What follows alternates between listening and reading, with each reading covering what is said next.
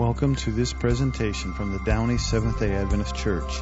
We are located in the greater Los Angeles area at 9820 Lakewood Boulevard in Downey, California. We would love to have you worship with us any Saturday you are in our area. Today's message is I am the light of the world. Now, here's Pastor Chris. Let's begin with prayer. Father in heaven, Lord, as we now begin uh, another uh, week where we talk about you being the light of the world and the light of life, be with us in Jesus' name. Amen. In the 19th century,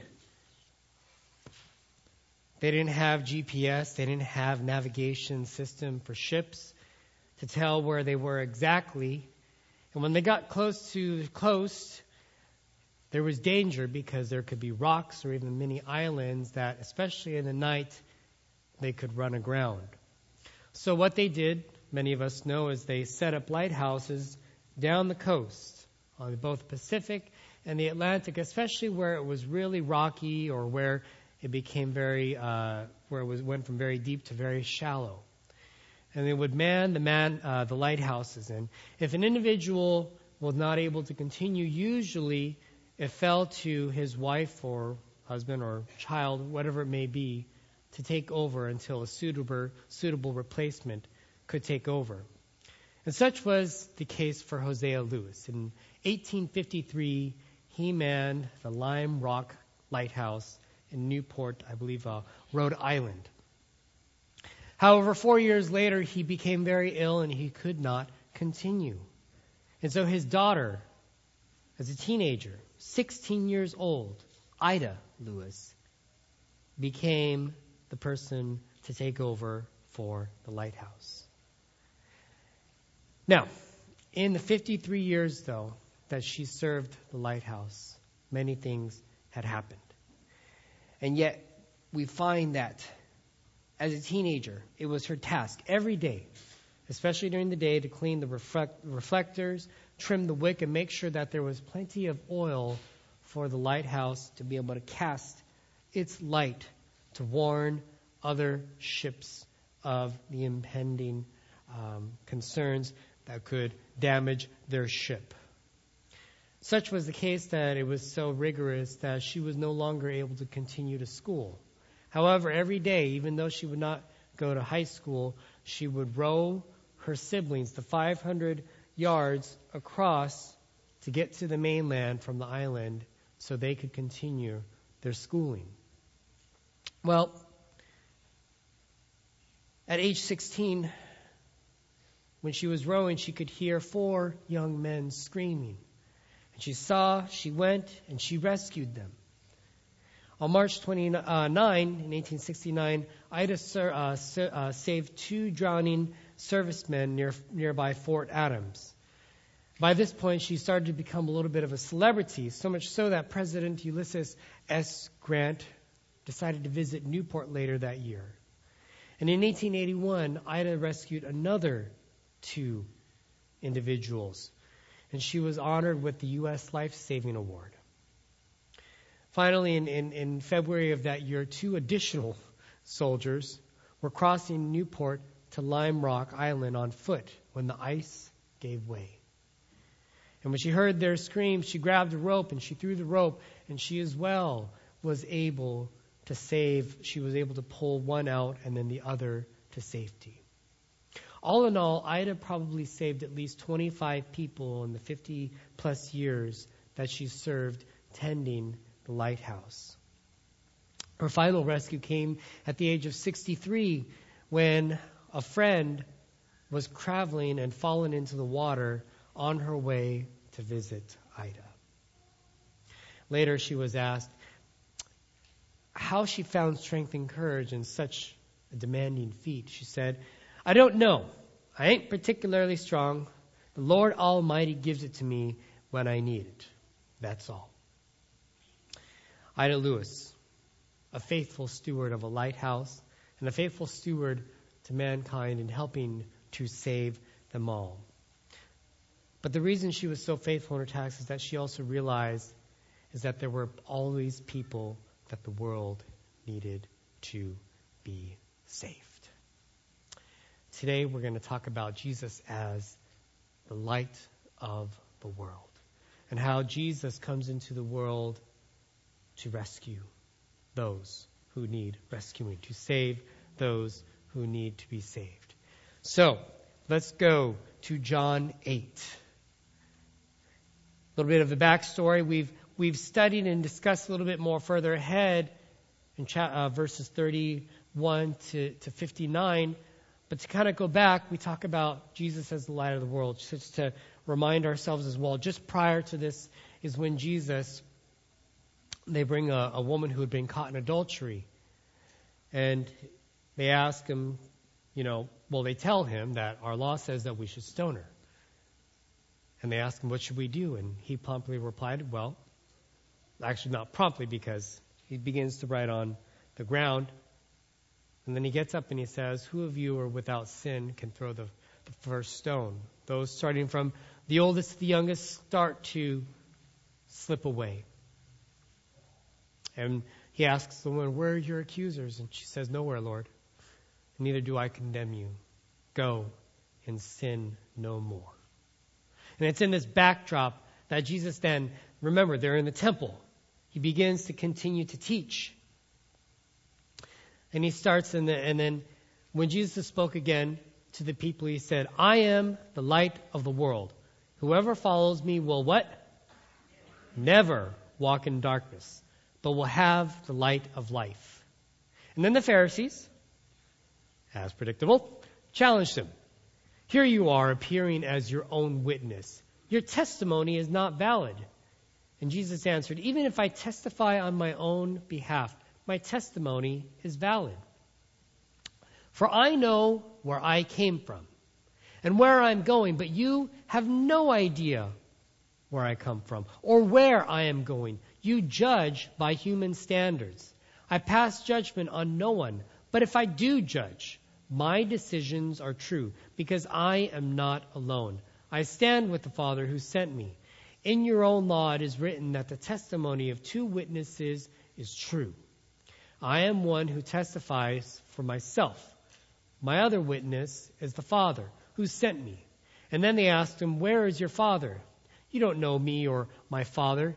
And Jesus replied, If you knew me, you would know my Father also. So Jesus, teaching, preaching, Pharisees. Wait a minute, we got a question. And they question his authority. Now, when Jesus says he is the light of the world, in order to understand that, we actually have to go back to John 1, verse 1. In the beginning, sounds familiar, right? We all know that as Genesis 1 1, where God creates the world. Separate, he brings light, darkness, light, and eventually parts the waters, creates land, plants it and fills it. And in the book of John, he takes a page from that. He says, In the beginning was the Word, Ein Arke Ha logos, logos being the Word.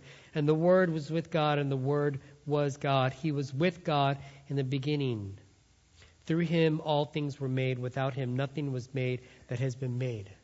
Reference to creation. And then, especially in verses 4 and 5, in him was life, and that life was the light of all mankind. The light shines in the darkness, and the darkness has not overcome it. When Jesus says, I am the light of the world, he says, I am also the life I am the life of the world, where I am not only just bringing light, but I'm bringing life. Remember as well that all of these I am statements refer to a spiritual need. Many of us at some point probably felt like we were walking in darkness, knowing that there was so much more. And here Jesus is coming into the world.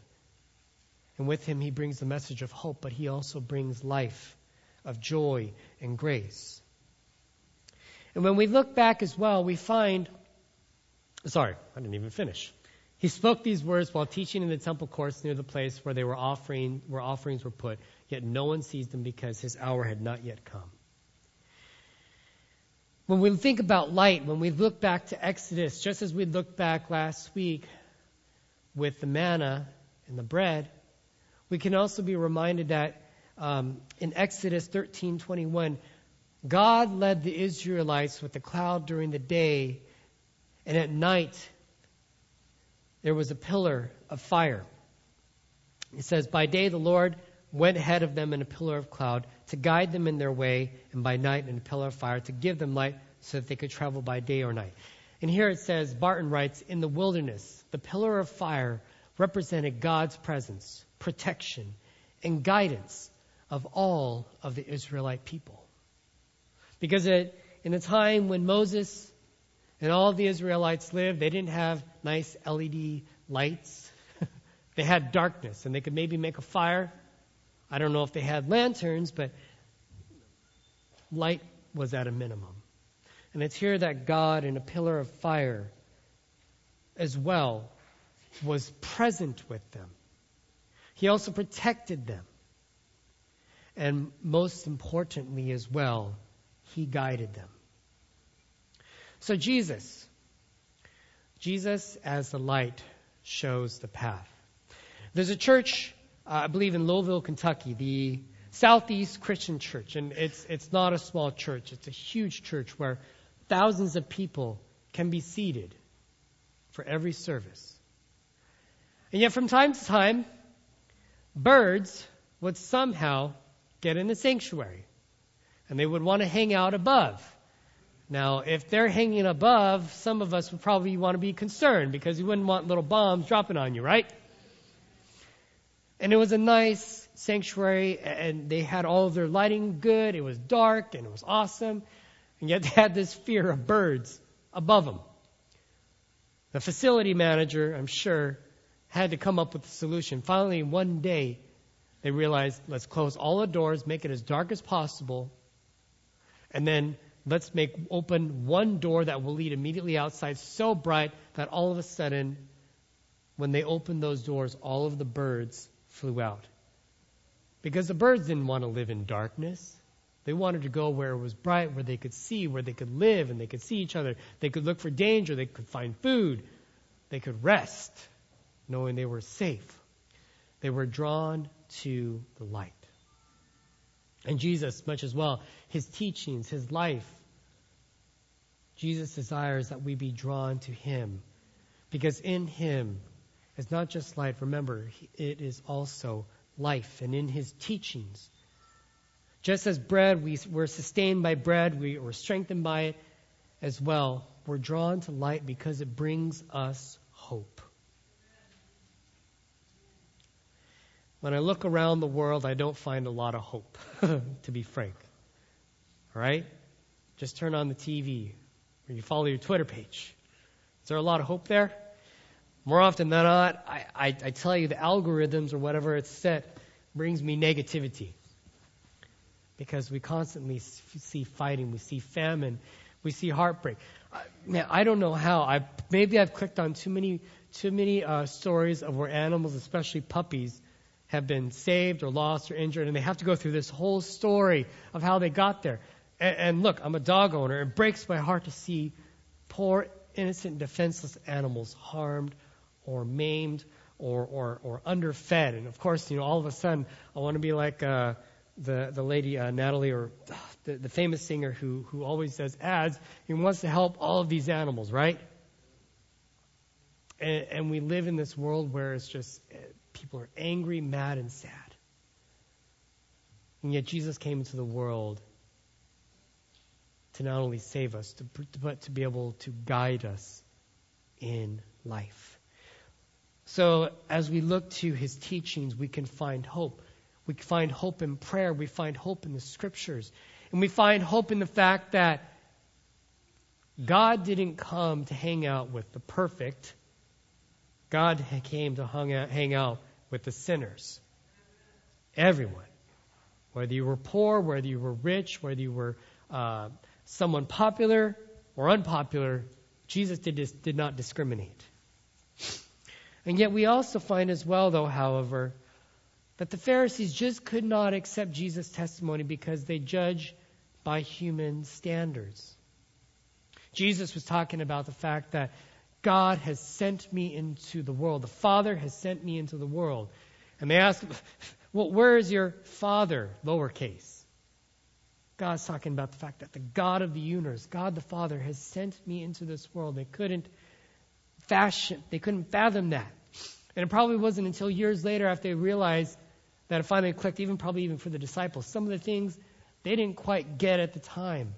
But as they looked back in hindsight, we can see clearly that he's talking about God the Father in heaven. But just like the Pharisees as well, they judged by human standards it's easy for us as well to judge by own, our own human standards. We sometimes make mistakes, sometimes maybe get upset.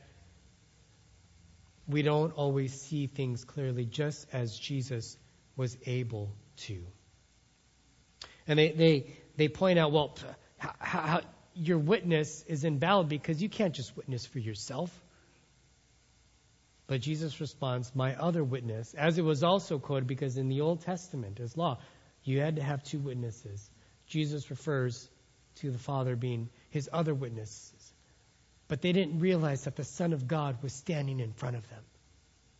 If they had known Jesus, they would have known who was standing before him, just as we'd studied about two weeks ago. Jesus being the I am, the one from the beginning and to as well for all time. One of the things that we sometimes don't think about too, though, is when Jesus comes into the world, he not only shines a light on the path going forward, but to be frank and sometimes uncomfortably, Jesus also light shines a light on your own life. And we recognize that when Jesus comes into our life, we also realize who we really are broken people. We are sinners. But yet, the beautiful thing is God does not reject us. He shows us the path forward. And if we choose to hold on to that light, Jesus will shape and mold us through the Holy Spirit to lead and guide us and give the opportunity as well to be a part of the kingdom.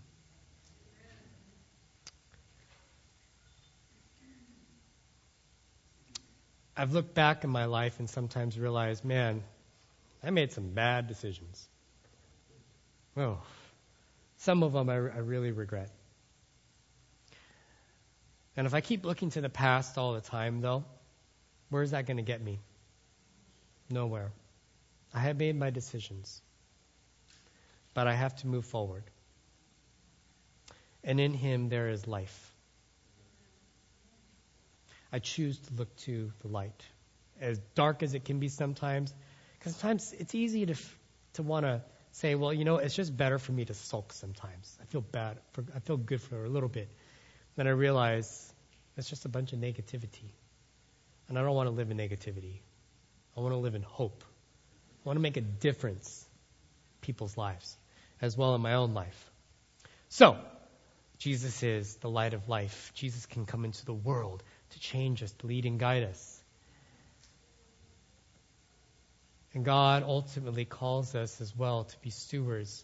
In Matthew, Jesus calls us to be the salt and light of the world, to go out, show your light.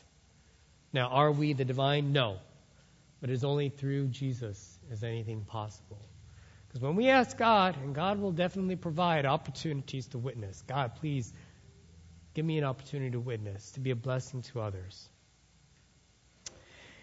Yesterday, um, I, I was literally, I, I exited, I got in my car, I exited the gate where I live, and I turned right, heading to the freeway, and I could tell that my car felt funny.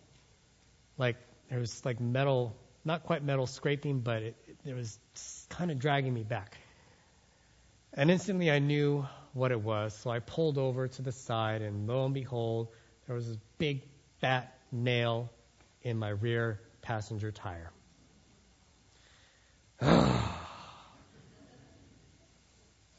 that left me frustrated. So then I felt bad. I had to text Bill, I'm sorry, man, but I gotta, we gotta reschedule. So I did not call AAA. I changed the tire myself. I had the donuts. I have a penchant for locking myself out. I got four opportunities to call AAA. I don't want to go over. I've already used one. So I got to make sure they count. I got six more months before we renew. I changed my t- I changed to the donut. Um, went back to the house, drop a few things off, and then I went to Sam's Club. I had to renew my membership because if I renew my membership, then I get the free rotation and the balance and everything, and as well the warranty because that's where I got the tires. So I had to shell out even more money. Fortunately enough, they warranted the tire. I only had to pay the installation fee. But it was a great hindrance because I just had these long thing, long list of things I had to do t- that day. So my wife, bless her heart, she asked me, she texted me, how, how am I doing? I was like, I am frustrated. and then I was looking at the, um, the storage racks. And then she calls me and says, hey, tr- uh, Sam's Club is calling because they don't know how to turn the car on. Uh, you would think it's normal, but there's a safety feature in our car that you have to do something in order before they could turn the key. So I had to go all the way back. That wasted another 10 minutes of my day. And then inform them how to properly turn the car on. I realized, fine, I'm frustrated. There's one thing that will bring me solace Guitar Center. So I went across the street, and lo and behold, the Lord was with me because normally the really nice guitars are either up really high or they're locked. But Bill, Bill knows what I'm talking about. There was a 60s reissue Les Paul in red sunburst on the floor in the little guitar stand. And I went to it, I grabbed it, and I started playing it, and I was consoled for a little bit. Oh, it was awesome. It was a pleasure to play. Eventually, only 45 minutes later, though, they did keep to their, true to their word. They, they replaced the tire, they balanced my tires in 45 minutes. I went back and I got my car and I went to Costco. Because, yes, I have dual membership, Costco and Sam's Club. I went and I got the other things I needed to the paper towels, the Kirkland um, toilet paper, as they're all famously known for as well. Number one product, by the way. And a Traeger, because I love to grill things. And then as I was leaving out, uh, I, I, I got to the door, the exit, and you know how you're supposed to hand your ticket so they can check and they mark everything, make sure I'm not taking anything I'm not supposed to? I, uh, he checks and he looks and he says, Oh, really nice haircut. Oh, thank you. I felt really good. I took everything back to the car. I loaded everything up, took, put the Traeger in the back seat, put the rest of the stuff in the trunk. I got in the car. I looked in the mirror and I looked. My hair does not look good. It was all disheveled. So I don't know if in the midst of going from the door to my car. Maybe as I was putting stuff in, I maybe hit my hair and it became disheveled and whatnot. It definitely was not, you know, as nice as it is right now, if you call this nice. But it didn't matter what he said. It was how he made me feel. He made me believe that I looked good.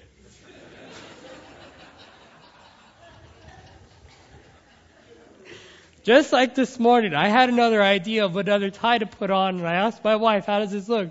Mm-mm. Put something solid on. Wear a black tie. So I did as my wife. So the reason why I look great is not because of me and my own decisions.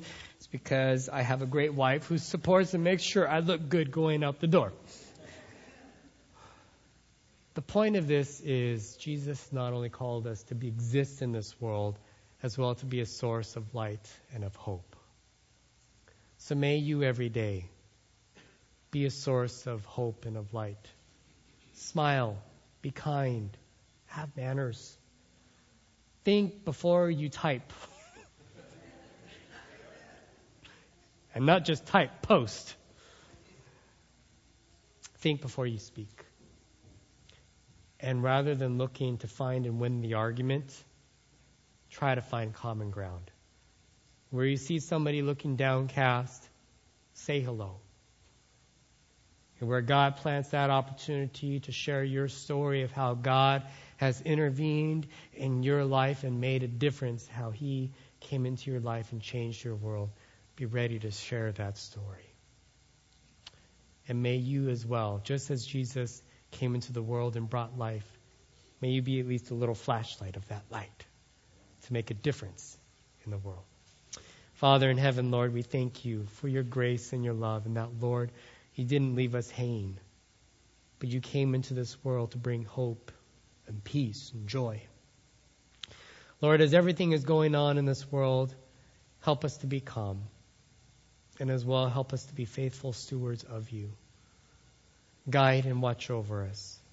And as we continue in this journey of the I am statements, Lord, help us, Lord, to have a better understanding. And as well, Lord, for those who are being challenged physically, Lord, mentally, who just sometimes question if they even want to continue going. Lord, for those of us who emotionally just just don't have anything to give, and, and yet as well, Lord, for those of our brothers and sisters who are even questioning your existence. God, above all, may you make yourself known to them. And God, for those who are weary, grant them strength and rest. Lord, may we be one, and may we be faithful in your leading. In Jesus' name, amen. Grace and peace, everyone. We hope you have been blessed by this message from the Downey Seventh day Adventist Church. You can find more messages at www.downeychurch.org. God bless.